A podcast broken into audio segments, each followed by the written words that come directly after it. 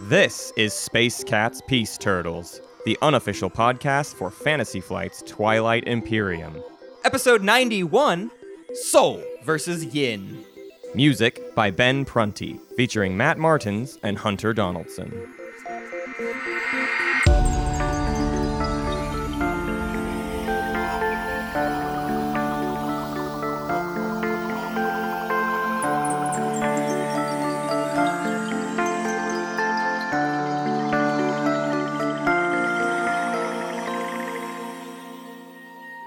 System for numbering the episodes is so crazy to me. like you even I can't believe you should do this is now the start of the This is it, It wasn't yeah. even going to be it, but now you said that crazy thing of like, well, if Dune starts, then that won't that won't feed into how many episode numbers there are. That's so It's season two. He's gonna no, guys, listen. He is going to when we start doing the next game, he's gonna start another set of numbers for those episodes. It'll be Dune No- 01. Dude, no podcast works like that. Like there's no, Every, and in fact, Ah, in every fact, podcast works like that. I'm gonna look at it right now. I'm gonna look at it right now. Uh, No, that- there's a that's a thing you can do is set up seasons within a podcast. Dune is our Sure. other se- is our second sure, season. Sure, So, but but that's not what 100 Season two, episodes episode one. means. So so we No. we're gonna get to 100 for your weird numbering system, but technically we're w- this is episode 99, and the next Yeah. one will be 100. Well, you know what's funny about that is three of those episodes are like that. Like after episode four or whatever, three, we did a yin errata as an entire episode, but it Oh, was just yeah, like yeah, later in the week. We've got like three of those where it's like that's not an episode. Uh, the yin, the the yin guide prank. That Oh you know. right, that's a whole episode by So this. There's really also the, at- the episode where you're just like, "Hey, it's gonna be late this week." Do you remember when, I- when we would do that? When I deleted it- those, but yes. oh, you did? Oh, okay. yeah. That was funny that we were at a point with the show where we were so scared about like releasing it late that we did put something out of just some, Yeah. like I, that's pretty crazy too. That's not normal. That's not how people normally I've do seen this. that. I didn't come up with that. I've seen that before. All right. Well, I don't know why we started fighting at the beginning of this one, but but uh, you know, you know who has been fighting and someone just lost? Game of Thrones. Game of Thrones. Yeah, You're so out. this is it. We're we're six weeks in. Game of Thrones, Mother of Dragons is gone for the game two debate. Yeah. Uh, I like how we also part of this discussion was us assuming it's Dune. If you want to change that, now's your chance. Uh, you got two weeks. It's Root versus Dune, and Dune has had a slight advantage on Root for the past few weeks. So you Root fans, if you're if you're Yeah. diehards for Root, you better show up for this last one because otherwise It's I let's emphasize though, it is a tight race. Like it is tight. It's it's I- very I- tight. it, it it easily could be could be root. And I will say Yeah. this. Uh, this these are my two favorite games that we had in the list. So like I am very happy with all of this, uh, and I will be happy with regardless of what this was true before even. Yeah. But now it's super duper true. Yeah, Um, yeah. So regardless of whatever you guys pick, I am going to be so happy to talk about either of these games. Uh, I think they Yeah. both look amazing and will be really cool. And I'm so excited to to get this next leg of the show over and done with, so that we can start moving on to newer things. Yeah. Um, it's it, I I know it's probably felt like we've been kind of you know in just kind of every week we're just talking about uh, whatever, but this is our searching period. You know, every Yes. summer it's like we kind of go out into the wilds and just kind of search for what the show is going to be about. And, Gen uh, Con is like a real reclamation period. Like Yeah. August happens, and then from Gen Con outward, it's like, I know what to do. Last year, Gen Con doing that was like basically when we decided to do the tournament, the Yes. Patreon tournament. And then we Yes. organized that at around October. So it's like we're kind of coming up on one of those uh, periods again, where like the whole the whole show gets redefined again. Yeah, yeah. Because it'll be it'll basically uh, ideally it'll be you know episodes of things about Dune and then um, our strategy guides as well, like in, in conjunction with each other. It'll Yeah. be hyper strategy time. So Right. And I think our goal is to eventually have so many different topics that Space Cats is about that there are so many different numbering systems that Matt just drops that and there's just one set of numbers for, one for the show. Well, But- what, what what should I realistically happen is that they stop having episode numbers. Uh, Right. But That's not until I'm dead. Yeah. Um, well, so Matt, what are we going to do today? We've got kind of, I think we've got a pretty cool type of episode that we've never done before. We've talked about doing this before, probably even on the show. But Yeah. it kind of This struck was one of our today. earliest ideas for episodes. This was Yeah. a very old idea. Um, and actually, gonna- before before we even throw it out there, I just want to say we are wor- currently working on uh, the Sol faction Yeah, guide, a yeah. new updated uh, faction guide uh, for Sol, and it's been really fun.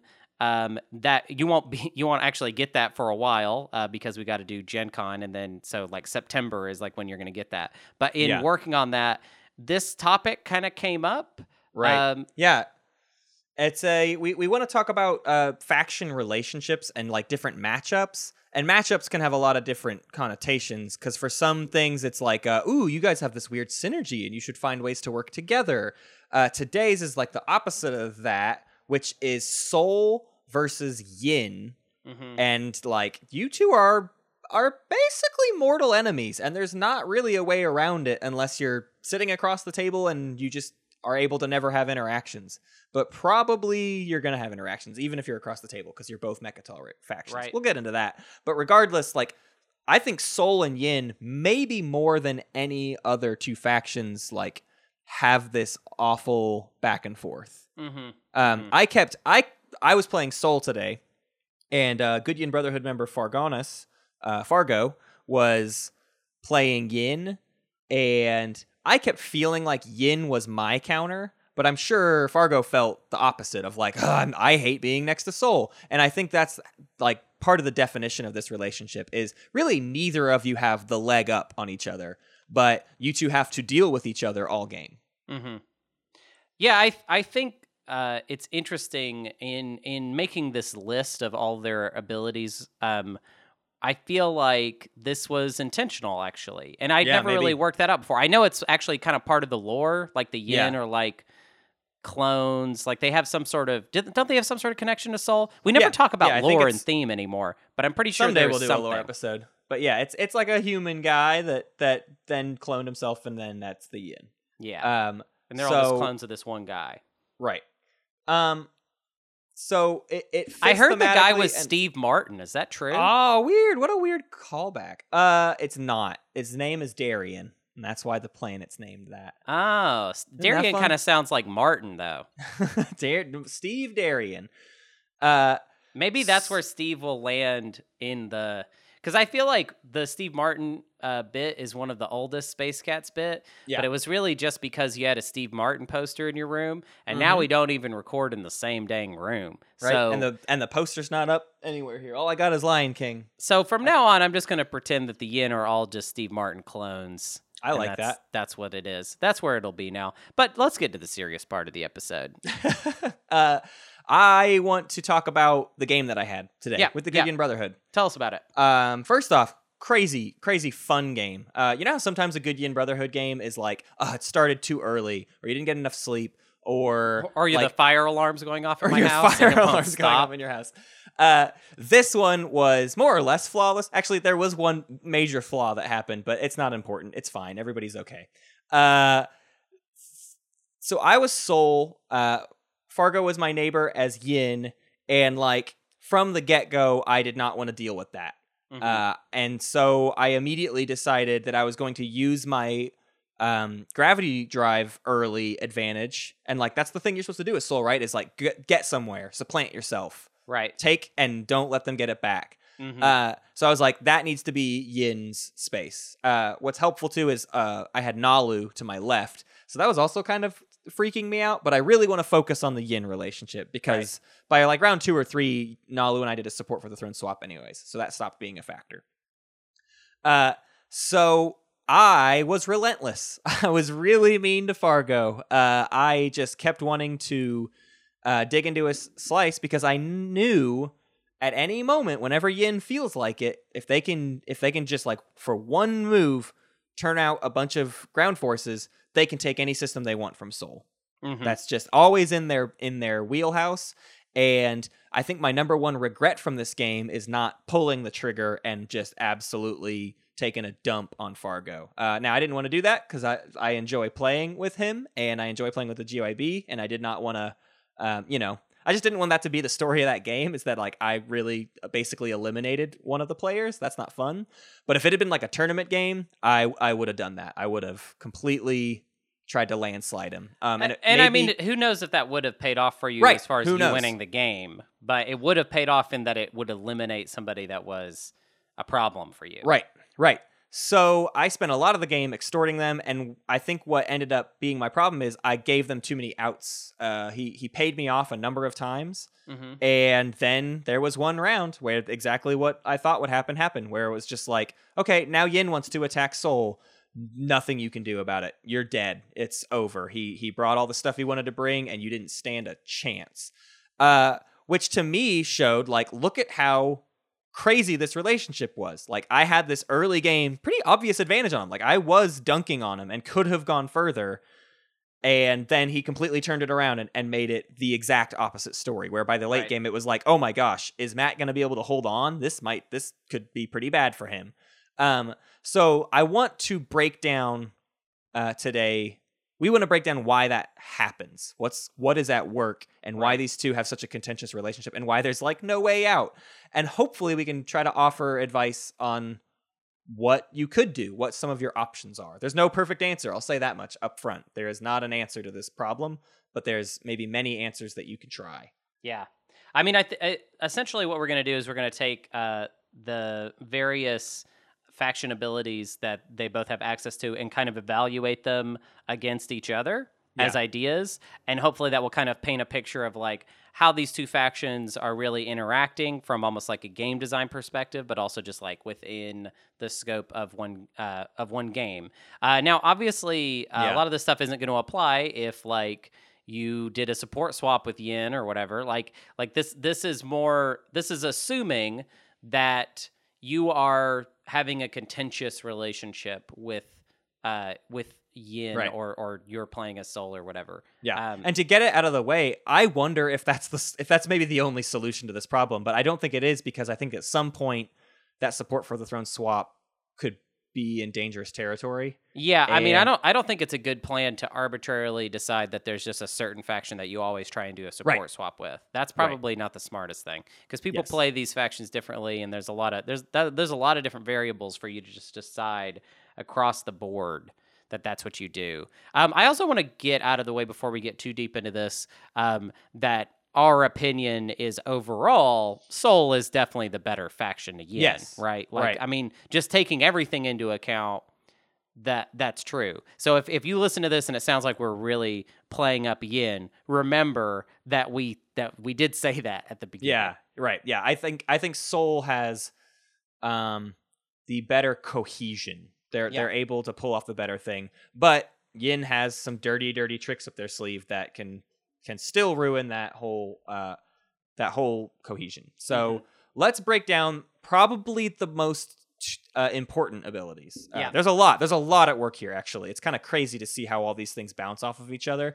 But Mhm. first and foremost, the reason this even starts off as a conver- conversation is because of indoctrination versus orbital drop. right.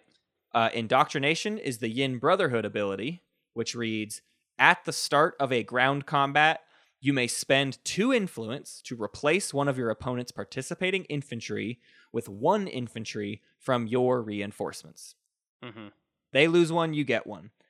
Sol's orbital drop is the ability where, as an action, a great stall, you can spend one token from your strategy pool to place two infantry from your reinforcements on one planet you control. So the difference here being orbital drop is more or less a defensive action and indoctrination is mostly an offensive action. Obviously, it can still be used defensively, hmm uh, and it, it is incredibly power defensively. But orbital drop is is by its very nature not offensive.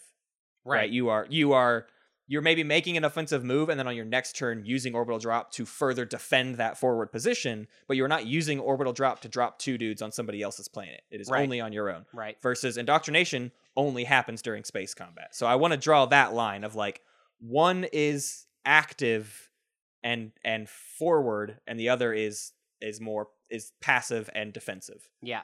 Um, yeah, I and I think th- I think a real difference between yin and Sol in general is that with Sol to outplay Yin, they kind of have to plan really solid. Like it's Yeah. a lot of like you have to have just kind of already gotten enough dudes out there to to the critical spots. Um, Right. In order for Yin to not be able to get through, whereas indoctrination is so much more versatile in ability Yeah. than orbital drop. And it's so like, you know, Yin can look at Sol Slice and attack the weak point reliably, even though Sol is like the the one with the uh, kind of overall stronger position. Right. Yeah, I, I think that flexibility is what makes Yin so scary for a Sol. Even if a Sol like could probably beat the Yin in most cases, the fact that they're terrorists, they can show up at any point and like wreck one of your main spots. Mhm. Um, so I kind of want to ask Hunter, do you do you think we talked about Sol being better, but which infantry do you think is better, or do you? I mean, is there an answer to that question? Uh, well, it- I mean, I, th- I mean, it's kind of a boring answer, but definitely Spec Ops Two is going to be better than any of the of the Yin. right infantry. that's that's worth adding to this conversation now is the, the idea that i mean a, a Sol is going to get ground forces that fight on a six and at best uh, yin's going to get theirs fighting on a seven Right. and and even that i think a lot of yin should get infantry too but they don't all get infantry too Right. Uh, Not there's- to there's the extent that Sol always gets Spec Ops Two. right Um, what's interesting though is because so indoctrination, you're only using at the beginning of combat, or is it at the beginning of every combat round? Look at this. no I'm it's the beginning of it's it's the beginning of combat yeah one, one Yeah. time So, so that kind of that kind of hurts the math a little for Yin. If it was something they could use every round, there could be like a really weird um, relationship between like, you know, uh, essentially, hey, I can just make this combat round go as fast as or, Right. uh, as long as I possibly can. right the longer it goes the better my odds get Yeah. thing So I mean, I think if we're talking a green yellow yin with infantry two, it Right. sounds it sounds close, but I it's got to be Sols Spec Ops Yeah. basically. Right. Um, and, and I think too, the other idea here is we have to start talking about Sol's advanced carriers Right. and inevitably advanced carrier two, um, because it's we we start to get into a conversation of who is going to be able to overwhelm who. yeah. Now, again, this is why we keep giving Sol the points. That's Sol's very nature. That's the whole point. Is like I can from the start of the game I can bring six ground forces instead of just four. Uh, Right. and if I upgrade my carriers, I'll get to eight. Uh, in this particular game I played today, I got carrier two as fast as I could because it makes the most sense. You want gravity drive round one, so round two you're already ready to go with advanced carrier two. Um, right. so I, I was pretty comfortable with that decision in terms of like, okay, early game, I can overwhelm Yin Yeah. pretty much right away. That's that's easy to do because I'm able to get infantry on the front lines and move all, them all around together with even just one carrier.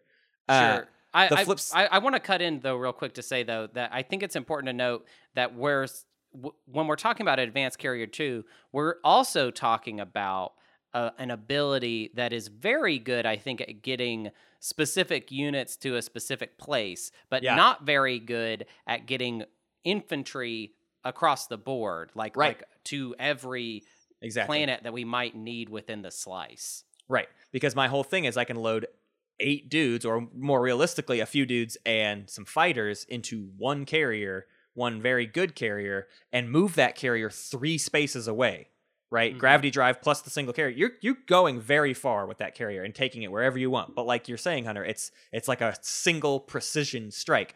Whereas Yin's advantage is Yin is is very good if they get transit diodes. If you get a yellow skip, uh, it's even better. But even just, I think you should go for transit diodes as Yin right away. Right. Um, and transit diodes allows you to be anywhere slash everywhere, hmm uh, and that makes defending as Yin really interesting because you can just pop them up anywhere. Now, obviously, you could get transit diodes as Sol, but you, that's super uncommon.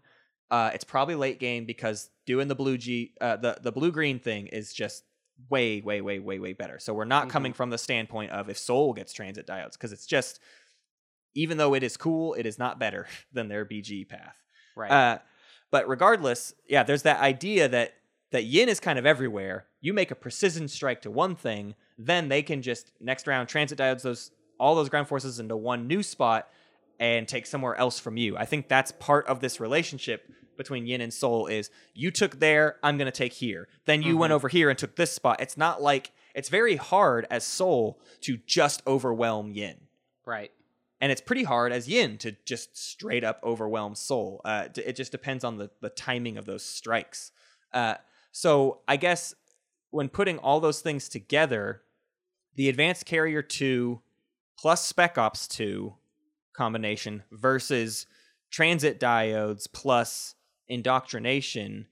Um, Hunter, what do you think is the best move for each faction early? Like, let's say before the end of round two, if you are neighbors, let's put you as Sol and then we'll put you as Yin. What do you think you're supposed to do against the opponent with with kind of these early techs in mind? Let's say Yin's got a Mhm. yellow skip and they're going to get an early transit diodes, and let's say Sol is going to get early advanced carrier too.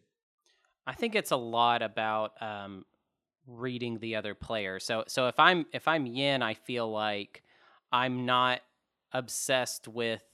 I'm obsessed more with getting solid control objectives from other players versus getting to Mecatol first. Uh, if we're Mhm. talking about me versus Sol, I can't get there bef- before Sol No. does. Basically, period. I mean, unless I get like a lucky flank speed and Sol doesn't go for it for some reason, um, you're not.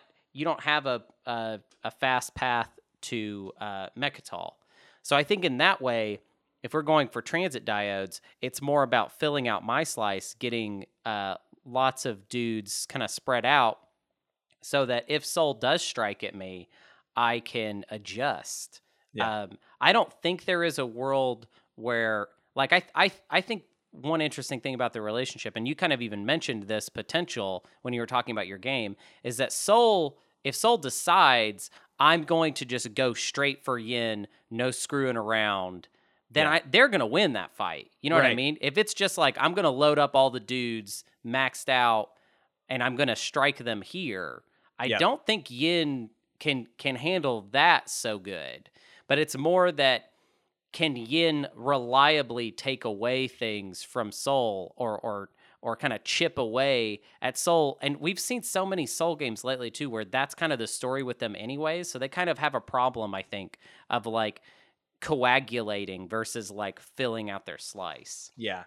I think that's the biggest factor too is Sol has to strike while the iron is hot and strike early be- and, and I don't know, maybe maybe I'll go back on this in the Sol guide, but it's really hard to not get an early lead as Sol because Yeah. that's just so much where your strengths lie is get there, get the stuff, do the things as fast as possible. get to and you're Mecatol probably Rex. you're probably going to score points along the way. You should you, I mean you should be, I don't know, maybe, maybe I'm going to decide later that like the the only way to win is Sol reliably is to like back off a little bit. Mhm. But the current feeling is like you better go fast.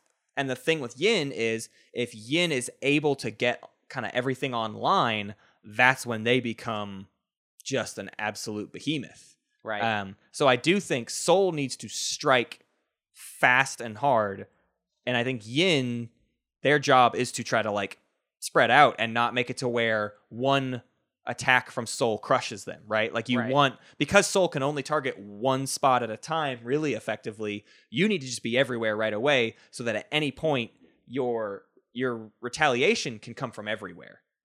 Because if you put all your eggs in one basket as Yin, Sol will probably get the better of you. Yeah. Also, as long as uh, as long as you can indoctrinate uh, a a Sol that's hell bent on taking a yin out of the game, it's it's gonna be it's gonna be slow unless they can go right for the throat, basically. Right. Because every every fight, yin can tip the odds a little more in their favor. Meaning, the more fights, the more indoctrinate is going to help. Them, Yeah. basically. Yeah, definitely. Uh, well, we have another uh, wrench to throw in here. We got another problem because the conversation of how they counter each other is not over. Uh, what was the the stream was very adamant about this today of making sure I got advanced carrier too fast, which I agreed with. I just love the movement, but the really great point to advanced carrier two is devotion is still a problem. I don't think devotion's like the best ability in the world, but Yin starts with you know a destroyer, mm-hmm. and they can easily build more, and devotion lets them assign hits. And the last thing you need is to have a carrier without sustained damage, which Yeah. is the advantage of advanced carrier 2. So it's especially important to upgrade those carriers. This is why we I advocate going advanced carrier 2 against Yin and not digging into spec ops too fast. If you go spec ops too fast, they'll you probably won't be able to overwhelm them and they'll snipe your carriers. But if you get advanced carrier 2, you can bring more ground forces and protect that carrier better. See, I would say though this this point is is I think the part that I would hate the most as a player. Um, if I was Yin's neighbor, because I and I feel like I've said this on the show before, but I am not really that crazy about Advanced Carrier 2 the longer Uh-huh. we go. Hmm. The reason I don't care for it as much is I feel like because their base level carriers already have a higher capacity. Yeah. I it feels like a win more to me, but this particular situation is very solid in that if I was playing, I would be like, well, I guess I have to get advanced carrier 2. But I don't prefer that. I don't feel right. like advanced carrier 2 most of the time in the early to mid game range really opens up any more options for me. Yeah. Whereas going further down green, maybe even getting hypermetabolism, um, is I think the smarter play um, in general. But Yeah. yeah, I mean you can't you can't let them carrier snipe you, and it's a very real problem Right. uh, when when Yin is a. And also, is, isn't it cool that we've come so far? Now we're saying there's good things about devotion. Right. That's so a crazy. that's a big step for me. yeah. Uh, what's what's funny too about it is that what this ends up doing to your fleets is like your fleets will also directly like kind of counter each other because now uh, I- I've even seen like because I think Yin should get transit diodes. You're right there next to Impulse Core, the Yin faction tech. Right. Uh, Impulse Core is at the start of space combat. You may destroy one of your cruisers or destroyers in the active system to produce one hit against your opponent's ships. That hit must be assigned by your opponent to one of his non fighter ships, if able, which is huge. Now, they're not assigning it like they are with Devotion, but the whole point is if they bring two destroyers to any fight where you just have one carrier, they Impulse Core the first destroyer. Uh, and if it's your only carrier, you have to take the hit there, and then they kill their other destroyer to snipe your. They, they can still snipe your carriers, uh, even though you've tried to make it more difficult for them. Mhm. Uh, and the other flip side advantage of this is, as Sol, your best fleets are probably advanced carrier twos and fighter twos. Yeah, see, that's the other thing is I don't want to get advanced carrier two. I want to get fighter two. That's Yeah. that's what I'm more excited about getting. For me, it's like I think in an ideal game, I get gravity drive first and then fighter two, like Right. right, right off the bat, because I, especially with the problem that we're talking about that Sol has of like, oh, they kind of get gutted a lot, except for like their home system and Mecatol Rex. Like, there's Yeah. a lot of games like that. I think there is a place for uh, a gum the works early game Sol play. Yeah, Where yeah. it's all about making it hard for people to come in and take your less defended uh, Yeah. planets. And But you look- know, yeah, trying to be clear, I'm not I'm not saying that uh, Sol is weak defensively so much as like oftentimes you kind of have to pick and choose your battles basically. Yeah, and the fact that Yin's coming at this fight with destroyers that are going to anti-fighter barrage your fighters and then devotion your uh-huh. carriers, it's just like you you you don't feel like you ever get any advantage. But I'm sure Yin feels about the same way with the fact that you just keep showing up with so much stuff. You just keep pounding them with with all of these units. Right. Um, so the question then becomes how, and, and we've broken this down a little bit, but uh, how do you overwhelm each other? It's a bit of Sol doing it early and Yin doing it late, but I think it becomes a chess match, right? Of of you really do have to just sit there and watch each other because you have to find every weak point at every moment, and you're gonna keep taking each other's weak points. See, I, I think of it more like if I'm playing Sol up against Yin, let's let's pretend that we're playing like a 1v1. I feel like my thing is I'm just gonna be like, I'm just I'm just gonna build a like literally have so many ground forces that indoctrinate isn't going to turn the Yeah. tide ever to the Right. point where they even maybe have to question whether they want to use it or not. Yeah. Um, and so it's just this big blob, right? And I just throw it at them. I don't think there is much that they can do. Um, if anything, devotion is the scarier ability in that scenario. Yeah. That that they're going to destroy uh, the the capacity, uh, basically. Yeah. But I think if I'm Yin, it's essentially a um, poking and prodding type of game. Yeah. Of like, hey, I took this, and then we transited diodes over there, and now there's like six dudes on this planet, and it's right next to your home system. And as soon as I can get them over there, uh, it's going to be scary, basically. Yeah. I think uh, the biggest thing for both these factions could come come down to where a forward space dock uh, ends up. In Yeah. this game, Yeah. neither Yin or I got forward space docks, and I had a moment where I could have taken out his home system. He his home system was basically empty, and I had a had an opportunity to jump on it, and instead I took a you know I I extorted him, and I regretted it because if if you can knock out Yin's production center for ground forces, there's your chance It's as over. Sol. That's Yeah. it's over because you're gonna keep even if they took out your uh, space dock, you're gonna orbital drop more ground forces elsewhere, and you can still make the retaliation. Yin doesn't have that option uh, Yeah. in most cases. So I, I think finding an opportunity, and even though it seems really intense, like finding an opportunity to strike at the Yin's home system, I think you should take it most of the time. I, I that's my, maybe one of my biggest regrets in this game is that I didn't jump on that home system when I had the chance. Yeah. I mean, I, I'll say of the two of them, I think Yin is definitely the one hurting more for a forward dock. Um, and that, and we've also seen a lot of uh, Yin players go for uh, Space Dock too. I, I feel like they're kind of second most popular to Naalu, Yeah. with Naalu Yeah. being clearly the most popular for Space Dock too. right. Um, but I feel like we've seen that, and I have, uh, I definitely feel like Sol has like a mobility factor over Yin, uh, in that they have gravity drive most of the time and like will just be able to move their stuff farther. Um, but Yin with a pesky forward dock and transit diodes can kind of compensate for that lack of mobility or that lack Yeah. of blue tech, generally speaking. Right. I, I love that point about Space Dock 2. Again, I think you go yellow first, and getting that Space Dock 2 allows you to replenish those ground forces that you can then transit diodes everywhere. I think that's the key to staying alive as Yin. And for Sol, it's watching, it's it's taking out those space docks as soon as you can, uh, Yeah. if you're able to. I mean, don't don't over. So that okay, let's get into the next part of it. At what point do you call it quits? Right? Are you going to do that eight v eight ground combat, or like let's say you know let's be a little bit more realistic. Let's say it's ten Sol versus seven uh, yin. Right? If yin Mhm. indoctrinates, it's a it's a nine v eight. Like, are you going to do that huge cataclysmic fight? It's probably almost all of both of your ground forces. Is that worth it, or are the two of you just knocking each other out of contention at that point? Do you want to like play a when do game? you- Do you, Yeah, want, do, you want, do you want to play a game? Okay, what's the- the game? I got the battle calculator right here. So let's just frickin' do it. Um, and I, I, I want I want a prediction from you as far as what the percentage is going to be. Obviously, we kind of both know the answer to this question already, but it's uh, upgraded Yin versus upgraded Sol. Um, and uh, I'm gonna put I'm gonna put Yin defending. How Yep. many ground forces are we giving them? Uh, give them seven. Make it a big, big, scary fight. Give Sol ten.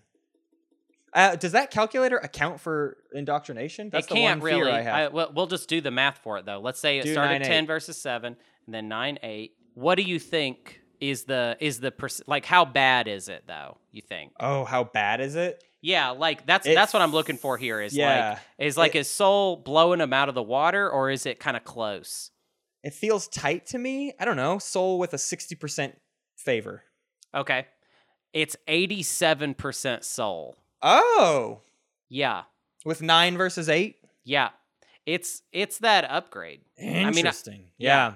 Well, it makes sense. The upgrade goes further the more dice you're rolling. I mean, it's probably not 87 when it's a 2v1. Right. Um, So, so, uh, that's so interesting. I think it I think really the the takeaway here is that if Sol is focusing on Yin, I don't think that there's a lot that Yin can do about it. But Yin by very nature of going for transit diodes is going to be difficult to kind of pare down.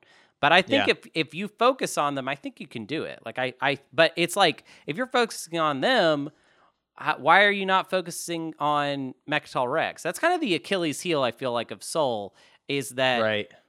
there's so much necessity to be the one getting those Mecatol Rex points that I feel like an issue like this that maybe in, in a in a regular game where you weren't focusing on Mecatol Rex, maybe Sol would do just fine. It would just be like, Yeah. oh, Yin's not a problem because you're not distracted by it. So if you just focus on it, you got him. Yeah. You know what's crazy? I mean, even just, even let's do an eight v eight real quick. Even an eight v eight is seventy percent.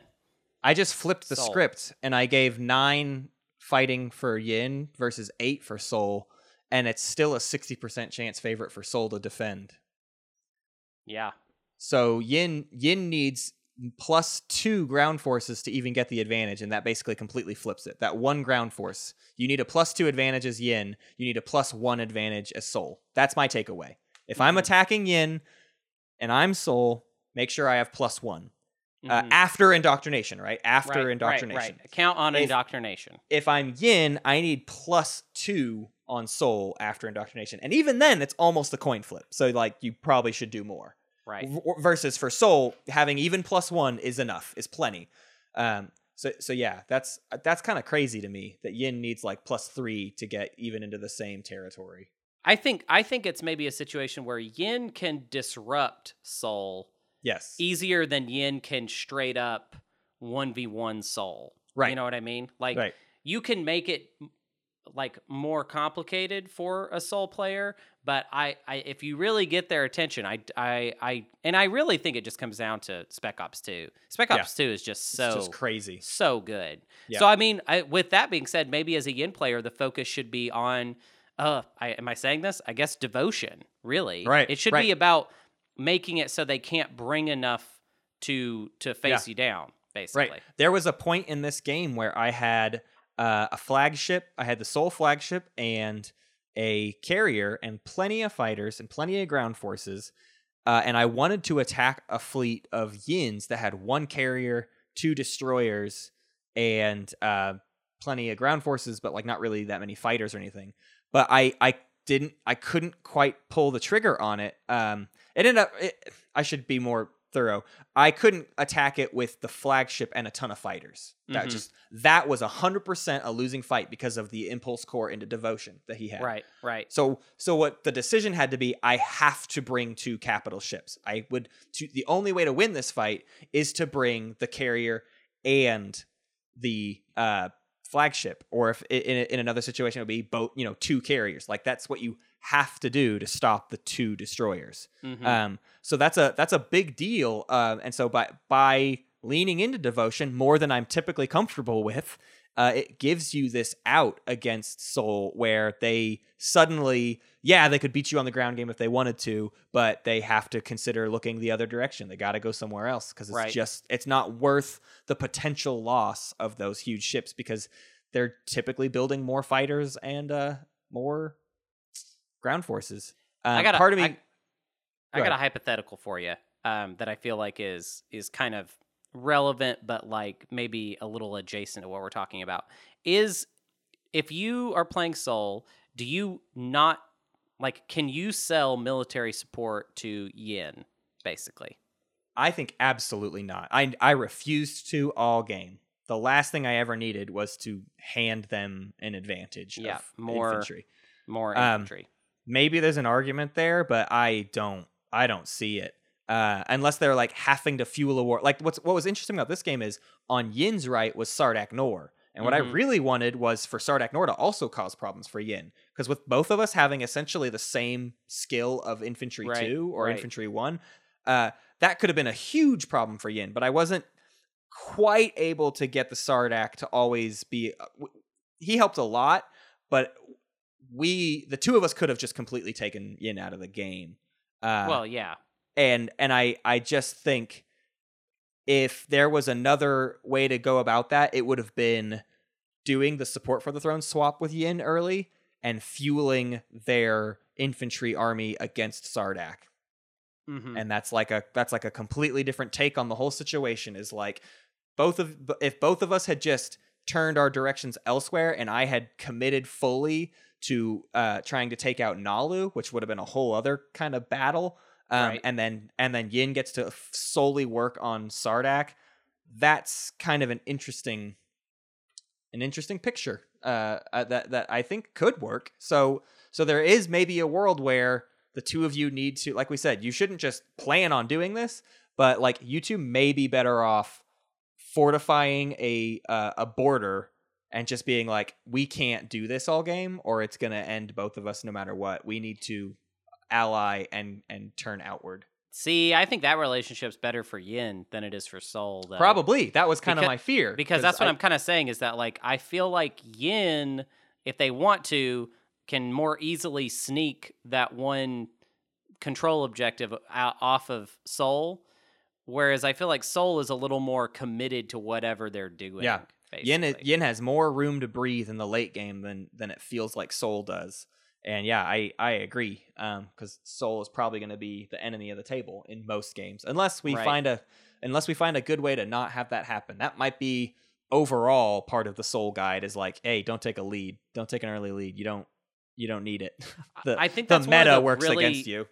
Yeah, I think that's one of the major questions that we have to answer with the episode is do we think it is still a good idea to rush for the early lead with Sol? I keep I can't get away from the idea that if you can reliably get Mecatol points, it just makes it easier to win the game Yeah, because you, it frees you up to be able to win the game by just accomplishing s- secret objectives um, and stage one public objectives. It's like every Right. time you get a Mecatol point, you're lowering the ceiling of harder points you have to actually Right. achieve. Yeah. Because, like, basically anyone can achieve any of the stage ones. It's the stage twos where it gets really crazy. And, and it's Yeah. not every stage one. Obviously, there's the tech spec one that can be really difficult. sure. But but overall, in in a lot of games, if you can make it where you can win the game without having to accomplish any stage twos, I think there's something to that, and that that is Oh, definitely. always Yeah. better, basically. That's got to be the trick, and that was everybody's fear, even with me in that game. Is they just they saw me getting a point lead, and they were kind of like, he might not have to worry about stage twos if we if we let it get out of hand. So people are just always looking at you more when you're Mhm. when you're Sol. yeah. Well, boy howdy, I feel like we I feel like we kind of hashed a bunch of that out. I, I don't think there's an answer. I don't know. Do you have any other final words on Yin v Sol? Um, yeah, I mean, I I think uh, th- this was a, f- a fun way to do an episode, and I just want to say that this is the type of episode where I really feel like we're trying to invite, invite as much errata as possible. Yep. Um, this is I'm we're interested in any thoughts you might have on uh, Yin versus Sol, but also just Sol separately on its own. Uh, I think I want to try and be a little more proactive about like, hey, this is some of the stuff we're working on Yeah. uh, let us know your thoughts ahead of time so that maybe maybe you've got the nugget that we need to kind of crack this thing basically it's about Yeah. making a strong a strong guide for the community to kind of like evolve the play and keep it going forward yeah. um, the the flaws of the old guides are that there's a guide and then next week there's some errata about the guide that is sometimes required listening. We mhm. don't want that with these guys. With these guys, it should these guys should be one episode and you get everything you need. yeah So we're trying to get ahead of them as much as we can. right i mean honest i think we've said this before but we shouldn't have called the first round strategy guides guides really Yep. they shouldn't have been guides they should They have weren't been at like, first and then they should have just been like beginner thoughts on Yeah. on these on these factions. Um, but yeah, I we have we have actually a very good amount of errata for you guys today. So let's do, do we want to skip on over to that? Are you ready? Yeah, hoppity skippity. Oh yeah, hoppity skippity doo, skippity scoppity da.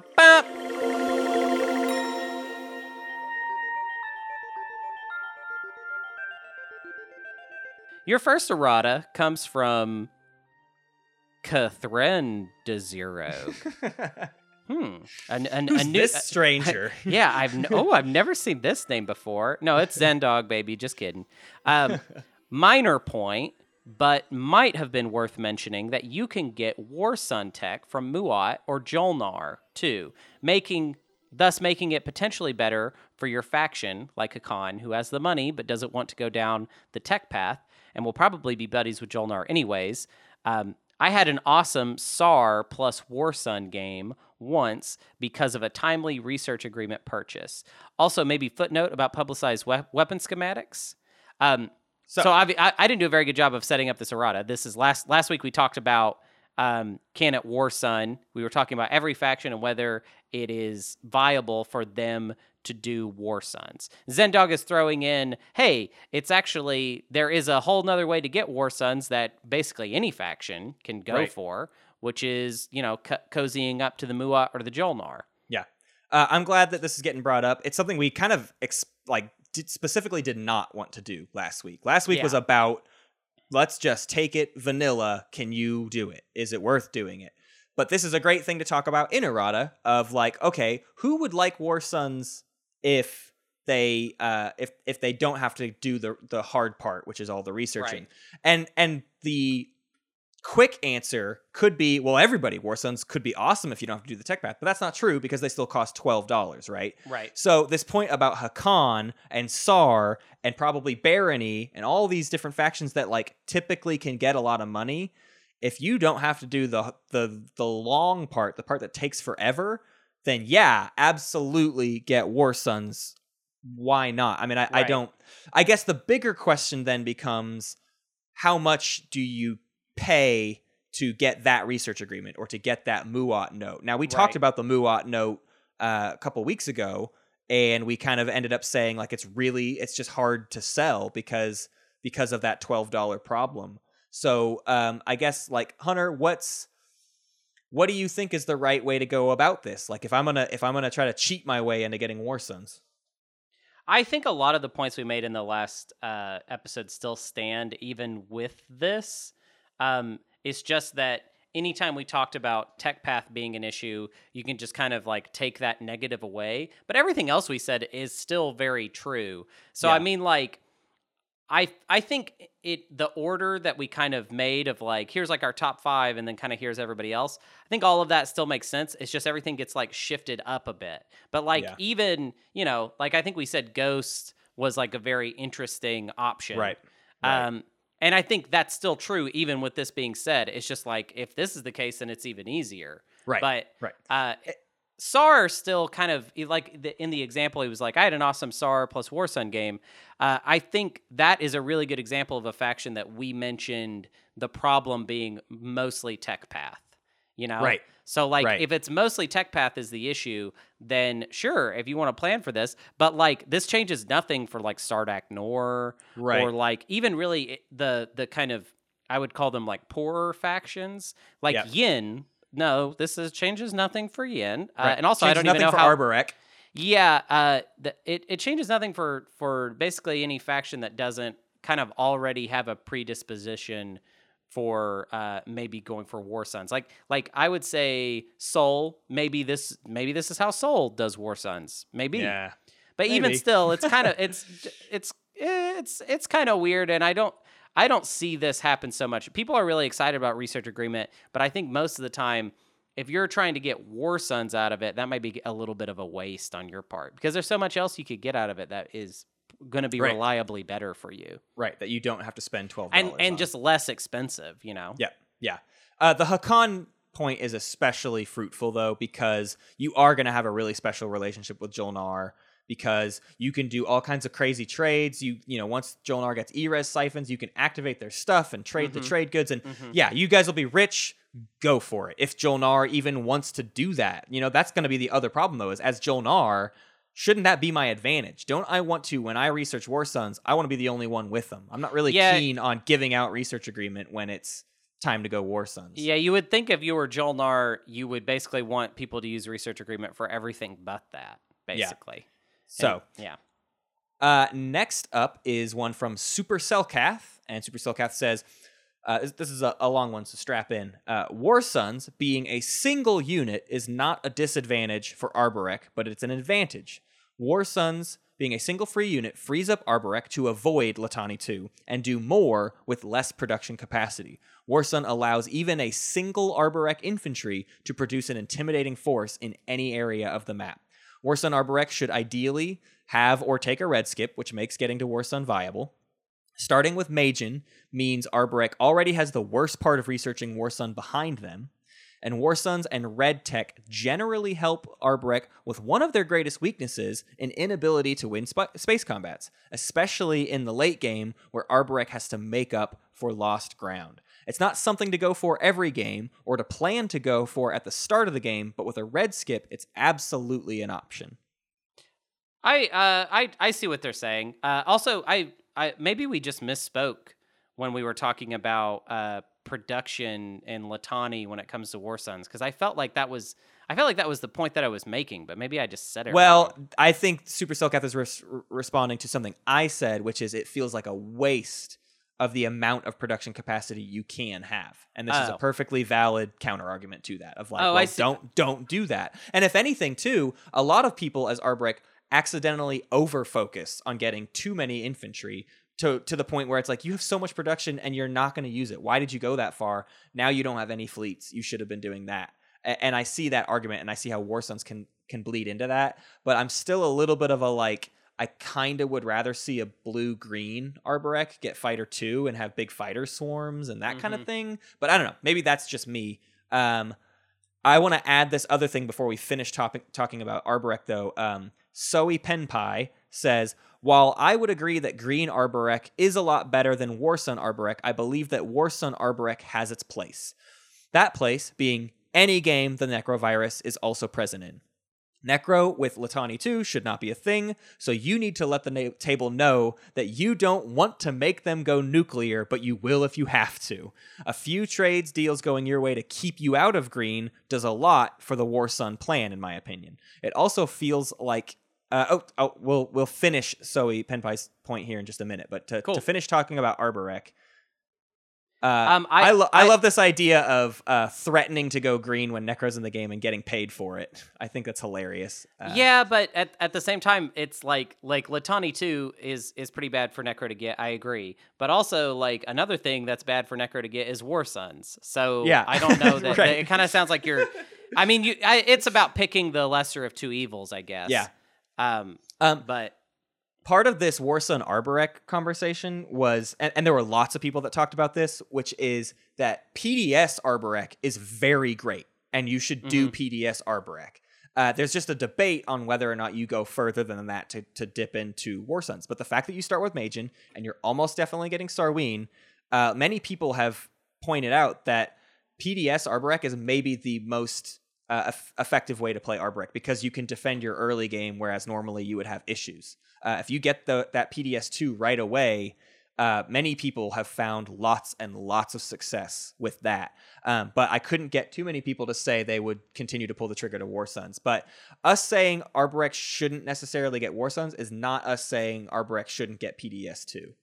yeah, Uh, that's that's a big thing for me. But I was so- obsessed with PDS2 Arborec for a while, actually. I Yeah. played like two or three games back to back like that. I think Arborec in general is just tricky and I don't know Yeah. like I don't know how to do it. So if I if I sounded negative about PDS2 Arborec last week, I don't remember if I did. I think it's probably akin to how I feel about ghosts, where it's like ghosts aren't bad, but boy, did I just have tr- trouble with well, them. I think Arborec might be worse than oh, I don't know. definitely, I don't know. they're worse than ghosts, but but regardless, uh, I I think I see all the arguments, and we even we leaned a little bit towards War Suns for Arborec, and then we eventually decided no. So they're they're certainly on the fence, and I'm not Mhm. gonna like I'm not gonna scoff at an Arborec who decides to go War Suns. You know what I mean? I'm not gonna be Yeah. like that's a that's an absolute mistake. It's just kind of like "Uh, I don't know. I don't know if that'll save you. I Um, think I think all these points uh, stand, and I eh, and I agree with what they're saying. I think that it's one of those things where Arborec just has so many games where the early game goes poorly, and then Yeah. it, they don't really recover from that. That, that I feel like that's what's giving me a lot of hesitation about this idea. But I uh, am interested enough to. I've never tried to go Warsun Arborec, and I think next time I play Arborec, if it seems possible, I'm I might go for it. Like the, this sounds pretty Yeah. good actually. Yeah. Uh, similar to Soe Penpai's point about Arborec versus Nekro, uh, they had this to say. I also feel like you're missing a point regarding the Barony of Letnev. If your neighbor is the Naalu Collective and they are going Neuroglaive, you should at least consider going War Suns. When Neuroglaive comes online, you move all of your tokens out of Fleet Pool. One Dread and one War Sun and a handful of fighters is as good as almost any Naalu fleet. Yeah, I, I agree with this. This is a little too focused though. I feel like this is, is very you're, you're changing your entire game and going after War Suns, which luckily Barony doesn't. I mean, tech path wise, it's a little bit better for them than it is for Yeah. most people.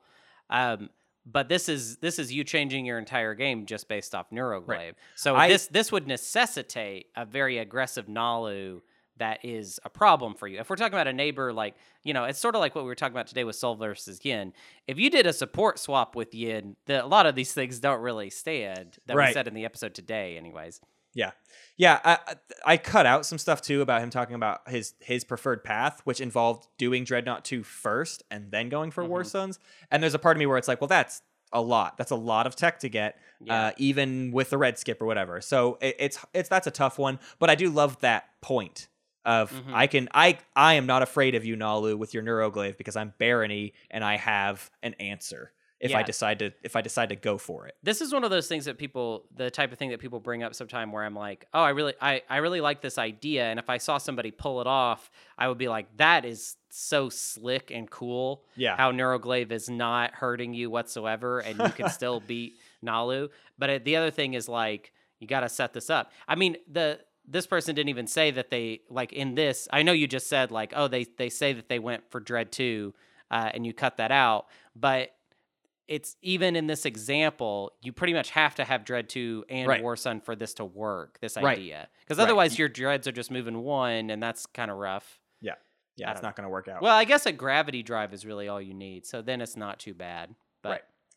Uh, so this last one is from Stronkowski, uh, and he says, "Ghosts, you missed two of their pro War Sun advantages. This is just to say we because we ended up saying we like War Suns for Ghosts. Yeah, yeah. Uh, so Stronkowski's just pointing out two things we didn't even mention that makes it even better for Ghosts. Right. First, they have Dimensional Splicer, which is a great tech that is not only red but is a mage and skip. That's huge, and we didn't even bring it up. Yeah. So important to note. Second, their flagship can help you get a fleet from home base to anywhere very quickly. So that's an additional advantage you left out for both Tech Path and for forward space docks. Ghost doesn't need the forward space dock if they have their flagship. Right. Now, are you going to afford a flagship and a War Sun? That's a lot. It's possible, but that's a lot. yeah, I'll also say this. I'm generally I'm starting to get of the opinion that it is not worth building your flagship unless you are certain that no one is going to destroy it for a point, basically. Yeah. Uh, I think every flagship, but I think every flagship betw- besides Extra is like kind of questionable to me now. And honestly, the Phil Collins is one of the weaker flagships as like Right. a combat ship. So Right. Yeah. Yeah, I, I I agree. We're not going to get into a whole thing about ghosts, but it's it is definitely tricky and and while I agree, I especially agree with the dimensional splicer replacing oh, Legion for Point. sure.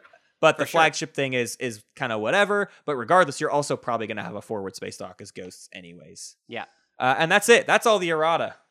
we did it. We did it.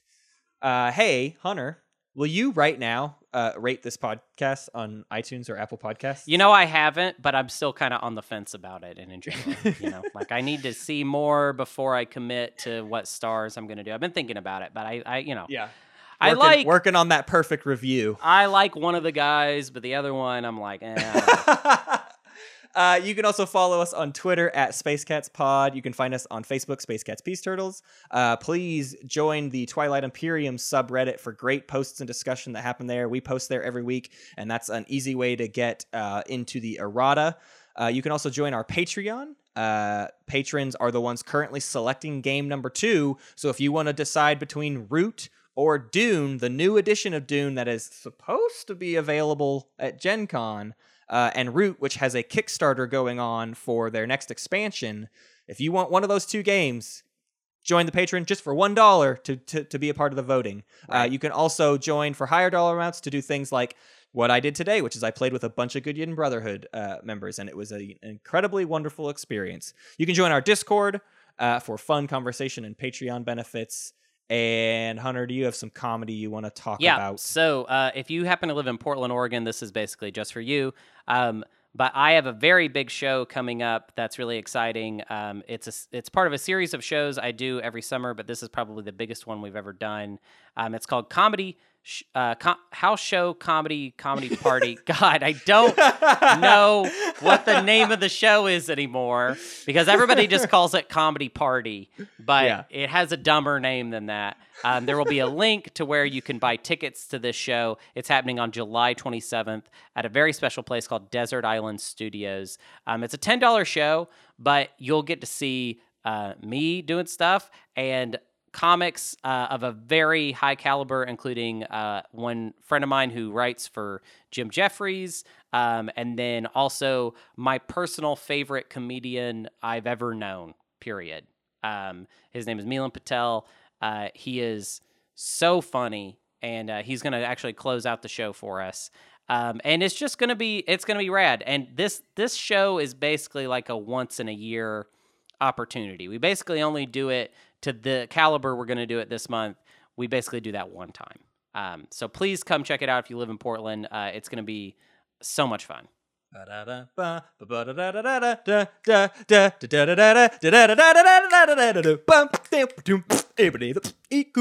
It's the rules quiz. that was, of course, our rules quiz uh, jingle.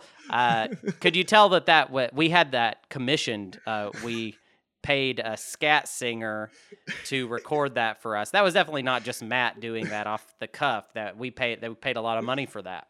It's a lot. It's the, the Patreon dollars go to something, Hunter. Yeah, and they we paid uh, what you know. Uh, Wolfie O'Malley, uh, scat singer from New Orleans, uh, to to throw that out for us. Wolfie, Hunter, I've got a question for you. yeah, It's and it's on theme today. Uh, right. If Yin indoctrinates your only ground force, and that ground force is infantry two, do you get to roll to see if that ground force goes home? Furthermore, does Yin get to use Dacxive Animators if they win? Okay. If they if they if they indoctrinate that ground force? Yeah. So before I mess this one up, I just want to say part of the rules for this for me is that I don't get to look up anything at all. Right. So This is an easy answer if you can look things up, but Yeah. I want uh, to see if he, what he knows off the cuff. To, it's hard for me to remember if indoctrinate specifically states that the ground force is dying. Right. Um, I'm gonna say that you don't get to roll, but Yin does get to Dacxive. No, wait, combat didn't take place. Yin does not get to Dacxive. Ah! You had it. You were so close, Oh, Hunter. Did I almost com- get? Did I the mess it up? combat did take place. You were Oh. right. Yeah. Uh, it is the wording is the only instance of the word replace in the rulebook, which is Mhm. doesn't have a definition. Uh, but because it doesn't say destroy, you are right that the infantry does not get to re-roll. Uh, but for the furthermore part, uh, that ability triggers at the start of combat, which means you are in combat when it happens, even Mm-hmm. I though see. Yin then gets to use Dacxive, which means if you're Yin versus Sol and Yin brings one ground force and attacks your one ground force on a planet, Yin, without rolling any dice and only Gets spending two influence, will end up with infantry. th- it's correct, three infantry. That's that's the power of Yin, right? Is is Mm-hmm. those moments. That's why you don't want to have weak spots as Sol. Is it's just like, whoops, that one ground force turned into green. I just let Yin multiply out of nowhere, and now I have a problem that's going to be next round. Next round, that's six ground forces that are going to attack me somewhere else or whatever. That's They ugh. are like the best argument for yellow green, really. Like the Yeah. synergy between Dacxive and we didn't even talk about Dacxive no, we didn't. In the scope of this episode. Which what a we messed up. There's something to errata us on right now. Please send errata saying, "Why didn't you guys talk about Dacxive?" Especially since I've requested it. Well, we definitely will because people every man, I can't believe I week- I almost got that one right, and then I know. I just, feel like, bad for you. I'm I just like last minute was like, no, there's no way you got it right. every week on the discord uh, there's a couple people that like listen to the podcast and kind of comment on it live and i love that they do this but i also hate that they do this it's like blarknob and it's brian and they Mhm. just start throwing out errata and it's like listen bud stick around for 10 minutes and we fix it okay? Give me 10 minutes and i'll fix it. But no it's fine. You're right. You're always right. But just make me feel better. We've got a play of the week this week too. you want to do Uh, it? You want to read it? Yeah, yeah, yeah. So this this is, uh, one this is one that you requested a few weeks ago and i've been neglecting to put it on the docket. But uh, during promissory notes you asked for anyone who had stories about really awesome Infinity Gauntlets. So in, this is our Infinity Gauntlet Play of the Week. Um, this was submitted by David. Thank you very much, David. Um, in a five-player, 14-point game, I played Extra, uh, playing into diplomacy. Ooh, how dare you? Uh, I was I was far behind from disproportionate resource distribution, so players were not adverse to profiting from the underdog. One player did a support swap, another was bought with instinct training, another was for quashing, and the last one was a spur of the moment. moment I need trade goods. Um, I jumped on them or negotiated it, all while main, maintaining an underdog status and ensuring the big bad barony. So what what we're saying, what he's saying is that uh, he's getting uh, he has four su- support for the support for the throne. He has every single support for the throne. Uh, and and and but meanwhile, B- Big Bad Barony with War Suns and Dreads were Right. still the public enemies. So, so, so they were they were public enemies. I couldn't attack anybody, but my fortified PDS bunker ensured nobody would attack me. Diplomacy allowed me to annex just enough rich planets, and I even managed to annex unaligned Magi's home system's second planet. Well, now that's crazy. Um, that's like a whole other story. That's not Magi, how did this. you let? Oh my God, We- egg! On, there's so much egg on your face right now, Magi. Um, I was speaking when the final agenda Speaker. phase. I was speaker. Sorry, I was speaker. I was I was talking to my friend. Uh, no, I was speaker when the final agenda phase turns around. Re- re- representative government law comes out. One vote per player is in No, it was already in place. Yeah, Oh, okay. they're they're voting on this with representative government. I've never keep read going. anything before. Um, So both voting action cards were spent, and I had surreptitiously moved 11 command counters to my strategy pool. God, these are like my favorite stories when people talk about this. On the second vote, I quashed until I got mutiny, played three political secrets to silence my other opponents, ensuring I got the mutiny point. I withstood a turn of defending my slice and popped Imperial.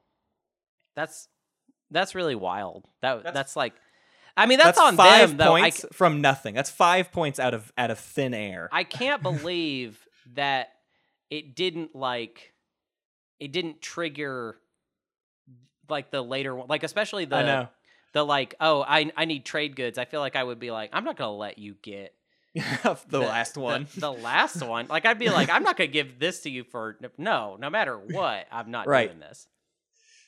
But I I mean, I, I, it. I, yeah, I, I, I think that's amazing. Especially the That's almost a, that was almost a double a double. yeah i was about to say like the fact that that he was able to uh, take anna uh, that he was able to annex unaligned magi's home systems one of those planets Yeah. after getting his support for the throne. I mean that is How did you even get adjacent to uh, Ma- Unaligned Yeah, Magi's did- home system? there's so much i want to know about this game. Yeah. what a cool one. Thank you david. Thank you Thank so you, much. David. i gotta ask more for specific plays of the week because this Yeah. was this was great. All right. Hey so here's something interesting. If you thought my energy was was weird uh this episode i walked all across i walked across portland to get back to my house and the hot hot sun basically i like i basically like overheated uh and have been in a i, I feel like i've been walking through a desert and um, my brain isn't isn't working too well right now and i feel kind of sick. So Gotta this was brain a, s- on. this was a sick day for me just so you guys know. I i came into work on my sick day. Well, should have called in As your employer, we never ask of you to do that, but we we appreciate the sacrifice. Oh, that's good. Matt, you're going to be a good manager for a restaurant sometime. Have I ever told you that? That was a good manager for. Oh, well, we never, we, we accept no liability when it comes to you and your choices, but we do appreciate it. well, when EJ and I open up our board game bar in Fayetteville, Arkansas, you're hired. That's, I'm really, that, that's, this is not the first time that he's talked about this. I'm really excited about this idea. Just having like a, cool. Now, th- obviously, this is a horrible business idea. Like this in Arkansas. You really think of board? No, ga- no Dude, way. There, are, there are board game bars in quirky old Portland, Oregon that are failing, basically. and and we're quirky and goofy out here. I don't know if you guys have heard, but uh, keep Portland weird, right? Thank you for listening to Space Cats Peace Turtles, and thanks to Ben Prunty for the use of his music. You can find more at benpruntymusic.com and benprunty.bandcamp.com. Pax Magnifica, Bellum Gloriosum.